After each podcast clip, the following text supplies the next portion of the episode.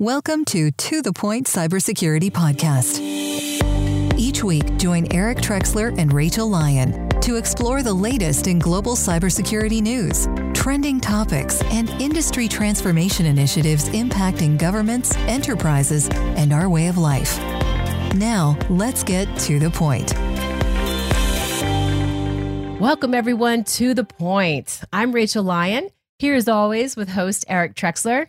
And today we're picking back up our conversation with Mariam Baksh, cybersecurity policy reporter for NextGov. And we're going to dig into how government and private industry can get ahead of this thing we call cyber. Now let's get to the point. The other thing is that I will say is like there's this there's so much to this. Like for example, I went to a conference once where these lawyers were talking about incident response. And mm they basically reveal to me, other, other people probably have known this for a long time, that there's basically two sets of books.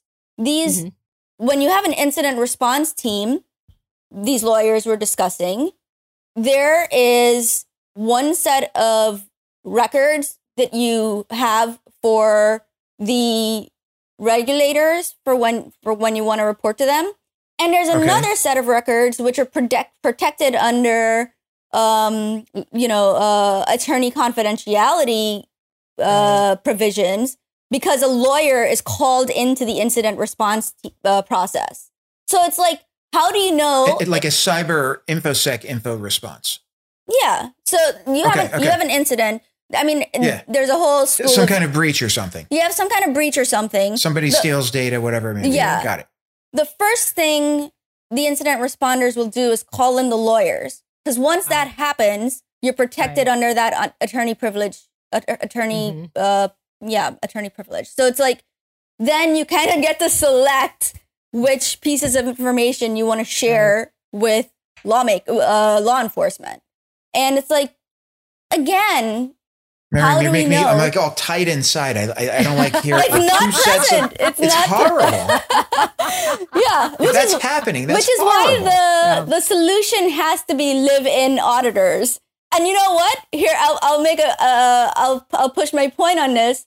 I think live-in auditors for any company above a certain size um, will also reduce paperwork because then you don't have to report all this information that's unreliable anyway. You have a live-in yeah. auditor who's constantly tracking it. That's you know what? I should become a policymaker. Maybe I don't. I, am just glad FireEye and Sunburst actually disclosed because imagine where we yeah. would be if they hadn't done that. And that yeah. that is just crazy Absolutely. to me. Okay, so let's let's switch topics a little bit. Yeah. Here. Okay. The Biden administration. Mm-hmm. You're gonna love this one, Rachel. Uh huh if you could tell them any one thing on infosec or cyber, what would it be? Based, oh, wow. based on your perspective, what you've observed over time. Wow. Just one thing. You're gonna have to down select here. Is this a question for me or for Rachel? Oh no, for you. I asked okay, Rachel. Okay, okay. That's for you. Because you guys were talking yeah. about this before. Okay. What's the one thing I would say to the Biden information Biden administration? One piece of advice based on your observations, you know, what guidance might you give them? Oh boy. Uh See, the audience can see this isn't scripted here. We, we, we actually just have real discussions. One piece of advice. Um, I would say approach approach requests from industry with scrutiny and mm. stay strong. Do you have an example? And stay strong. So, like for example, um, what I was talking about before with ITI and the letter um, about the standards um, and the executive order. Um, I think for the longest time, going back to the Obama administration, there has been this huge effort to make to keep everything voluntary mm-hmm. and to yeah. um you know sort of make all these concessions to industry and honestly, in my opinion, again, my opinion, and I, I know there's people out there that probably hate me for these, you know, I don't think that's been working. um, and sure. so, and people will say, right, like the CSF, the cybersecurity framework, um, they they discuss this as like a landmark framework and you know it's been so successful but what is the metric for that for determining that success or for claiming right. that success we've been is reached there a metric is there a metric exactly right you right. know i put this question to yeah. um um god i'm gonna forget his name now um but he's the head of the um of NIST um uh information security program um and you know he was like yeah that's a hard question and they haven't yeah. really figured it out so right. you know if you're gonna make that claim or or you're gonna base policy on that claim i think you should at least make sure that you're on solid right. footing and I think a lot of people will say, like, you know, if you're following the cybersecurity framework, you're you're a okay. But again, Rachel, like, what does that mean? And like right. the CSF, the cybersecurity framework, at this point has almost become one of those rhetorical devices, right?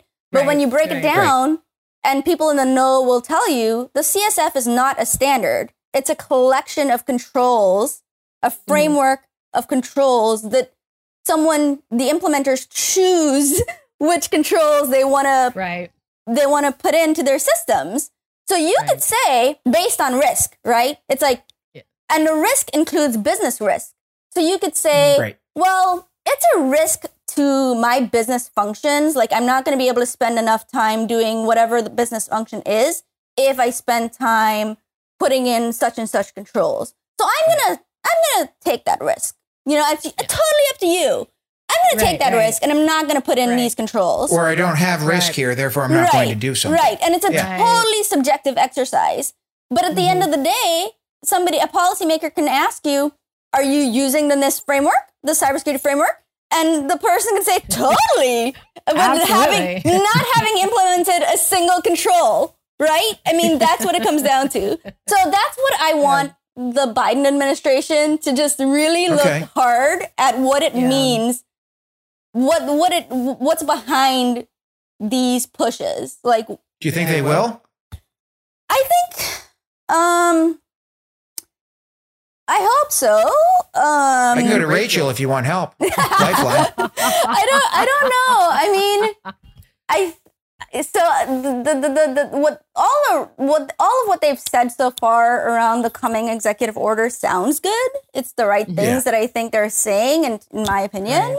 Um, and um, someone from the administration um, came on, Jeff Greene. He's at he used to be at NIST, um, and now he's um, in in the uh, National Security Council working with Anne Neuberger and mm-hmm. company. Mm-hmm. And um, you know, he was talking about the development of these standards, um, how they're going to choose the standards that they're going to be asking the software industry to adhere to.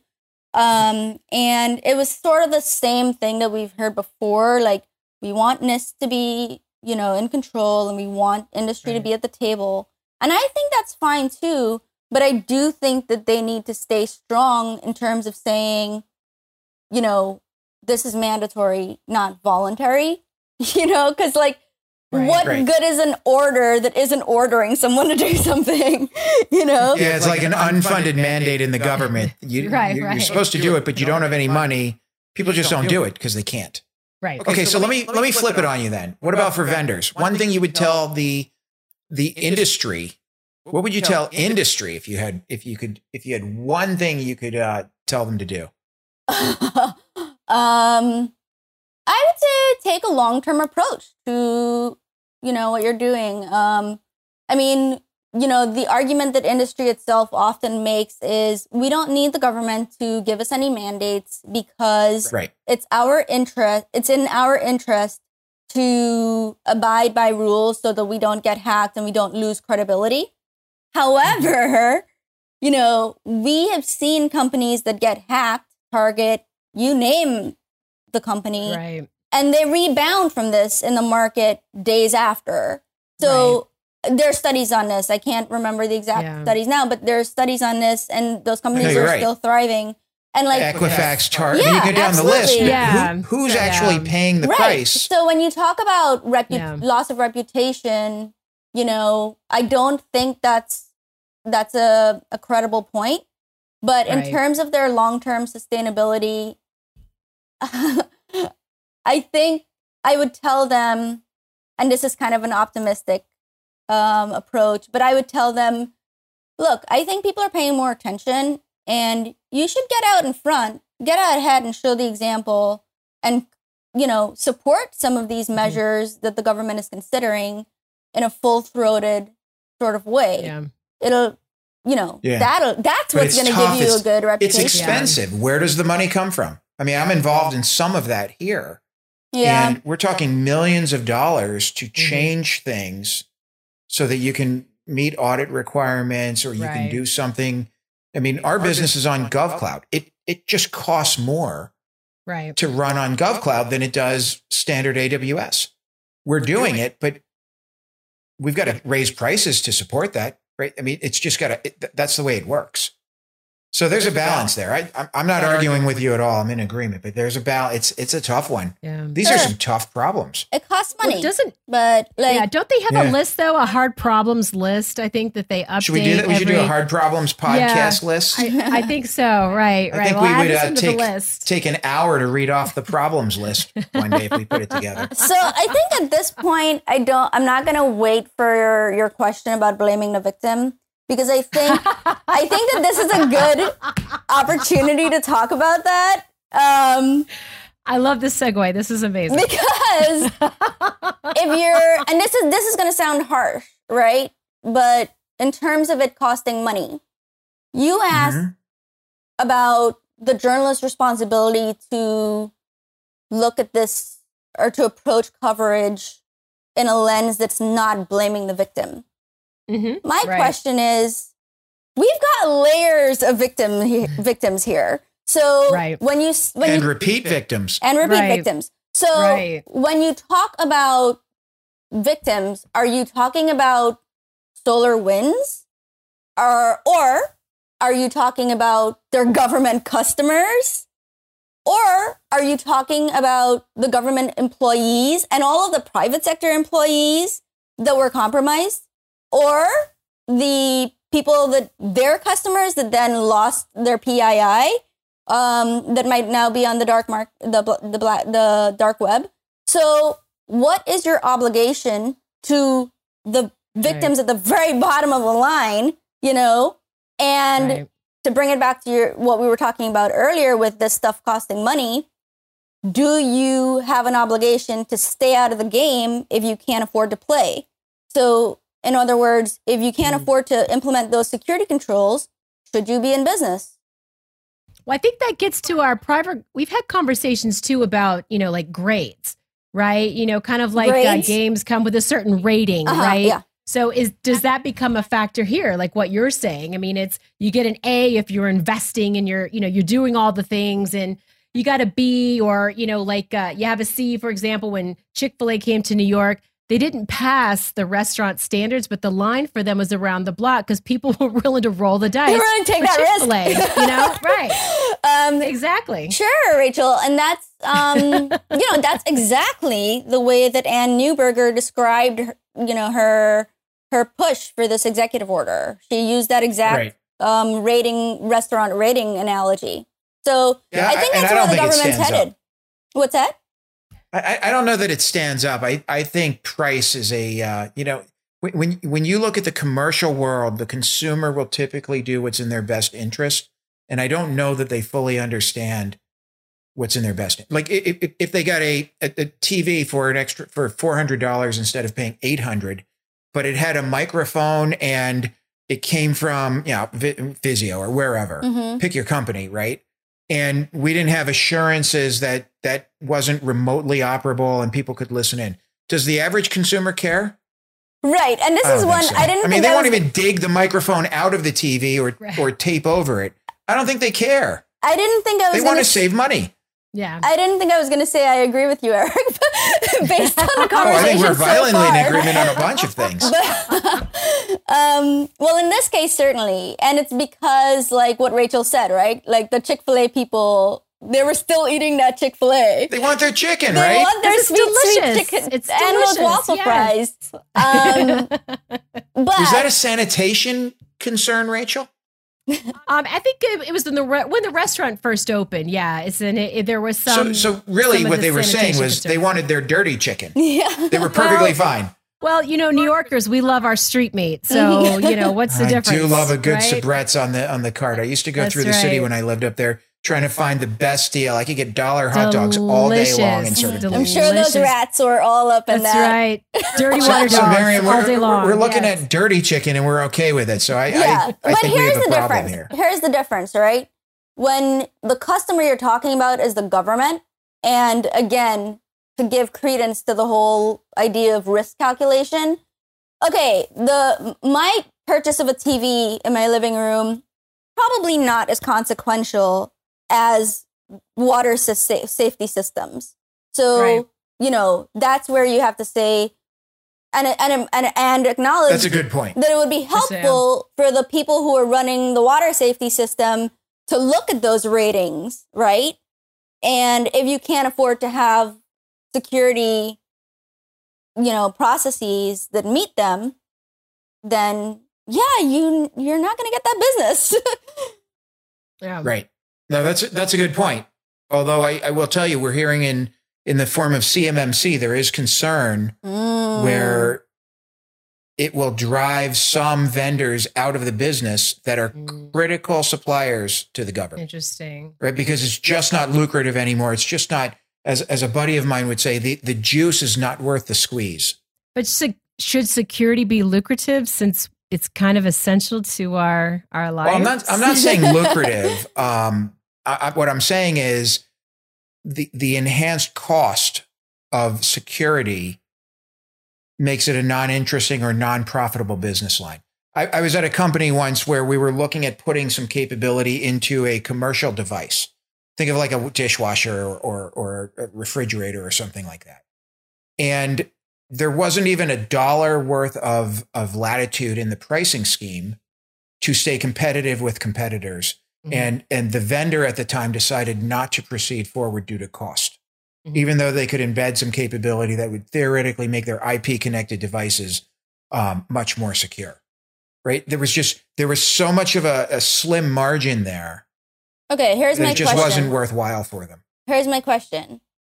this is where the antitrust stuff kind of pops up, and and I find it really interesting because are there multiple vendors who are supplying uh, that particular service or product yes. for the government? Yeah, okay. I mean that was a consumer product which had a lot of competitors. Well, maybe some of them should fall off if they can't afford to meet the security requirements and I'll tell you what. I'll tell you what. Well, I think I think the vendor's perspective was the consumer doesn't care.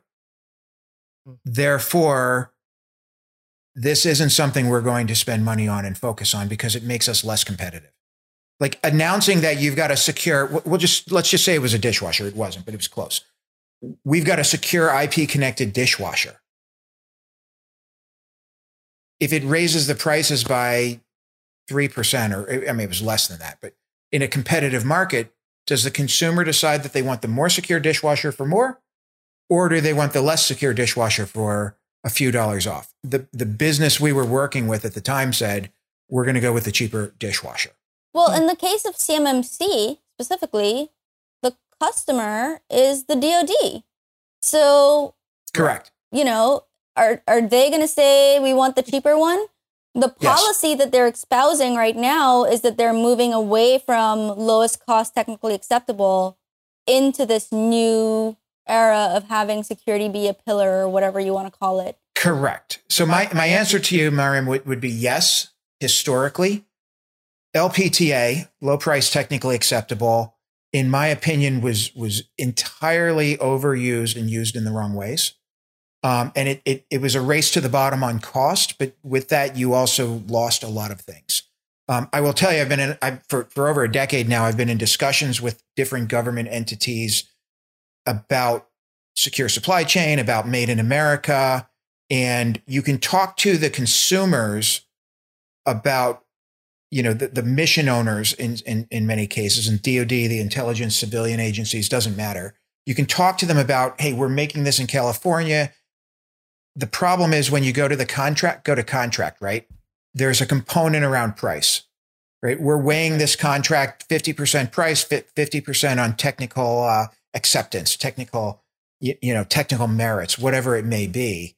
Um, my experience, the price piece, you get killed. And even if you're the best, in most cases, you lose out. Even if the business wants it, they often don't have, have power over the contract shop, and the contract shop is legally obligated to meet to, to award to somebody that's cheaper and technically acceptable. Mm-hmm. So unless it says it must be made in America, which I have seen zero IT contracts say that to date, it doesn't pay off. And, and I've never been able to make the business case work out. And it's a lot more expensive to do things in America with US citizens. I happen to work in a business where it's a it's it's US citizens 100%. We do have a foreign element, but they're they're actually segmented off and it's very small compared to our government business. It's a tire business segmented off and, and our costs are higher as a result. It's the right thing to do. With the business we're in, we have to do it. But in most cases, especially around product, it doesn't work well. That's well, just my experience. Yeah. And I, so I guess it's just one of those things that like it remains to be seen, like with the implementation of CMMC.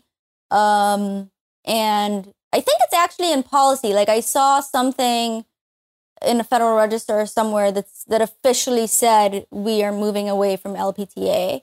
So I, have seen I've yeah, seen so you know reports around it's just a matter which, of like which is good implementing that policy now and like whether the individual program managers and contracting officials well, and, and, I don't want to go too deeply into this but yeah. but you're right there's a there's a ton around that it's not just moving away from LPTA a lot of contracts have a price component really every contract has a price mm-hmm. component of some sort, but it's always weighed. So if, if, if I gave you a response of $1.3 million and a foreign competitor that wasn't on some kind of do not sell list or didn't have FOIA issues gave you a 1.1 and we were both ranked technically acceptable. In most contracts, the government's obligated to award to them if, if they're a legitimate business. Yeah. Now, do they value the fact that this was done by Americans in America? Not not that I've seen. Mm-hmm. Mm.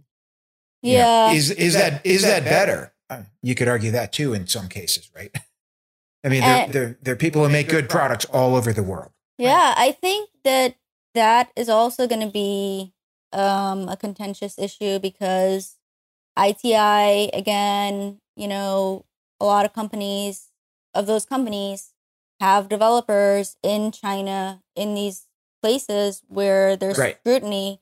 And you know, but we live in a global society. Like, well, that and that's the reality. That, right. That's the discussion. Actually, I know we have to wrap here, Rachel, but that's the discussion I have with these, you know, hardcore supply chain um, owners in the government. It, it, it's it's it's not 1960 anymore.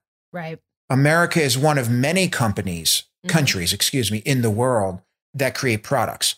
Right. There are more products created outside of America than in America. And, and, and, from an IT perspective, good luck getting IT components. Well, we'll buy Dell servers. Okay, but most of the components are coming from Taiwan or Mexico or elsewhere. Like you don't even have an option today because right. it is a global society. So we almost have to buy into that and assume, like, assume the breach assume products aren't made in America in entirety. well, like the absolutely. supply chain just doesn't work that way. And then w- once you do that, again, I agree with Eric. Oh my god. Um, See, but once you once you assume they're not made in America, then you turn to more nuanced technical considerations like development yes. processes, like DevSecOps, like do you right. have security people Inspection. on your development team? Inspection, mm-hmm. live-in auditors. um, before we wrap, Rachel, we, we should stop, stop right here. We're in violent agreement. I want to say if you can, I don't know what your guys' editing process is. Um, there is none. Oh, okay. Well, I Brilliant. I love the fact that we were interviewed on this show. I know this has been so much fun. It this has been fantastic. Fun. Thank you what so much great, for the What a great way to end the week. Mm-hmm. It really is. Mm-hmm. Now I'm ready for the weekend.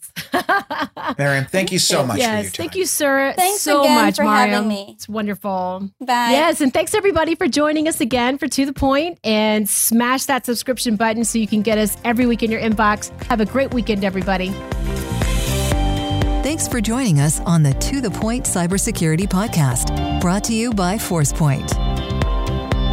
For more information and show notes from today's episode, please visit www.forcepoint.com slash govpodcast. And don't forget to subscribe and leave a review on Apple Podcasts or Google Podcasts.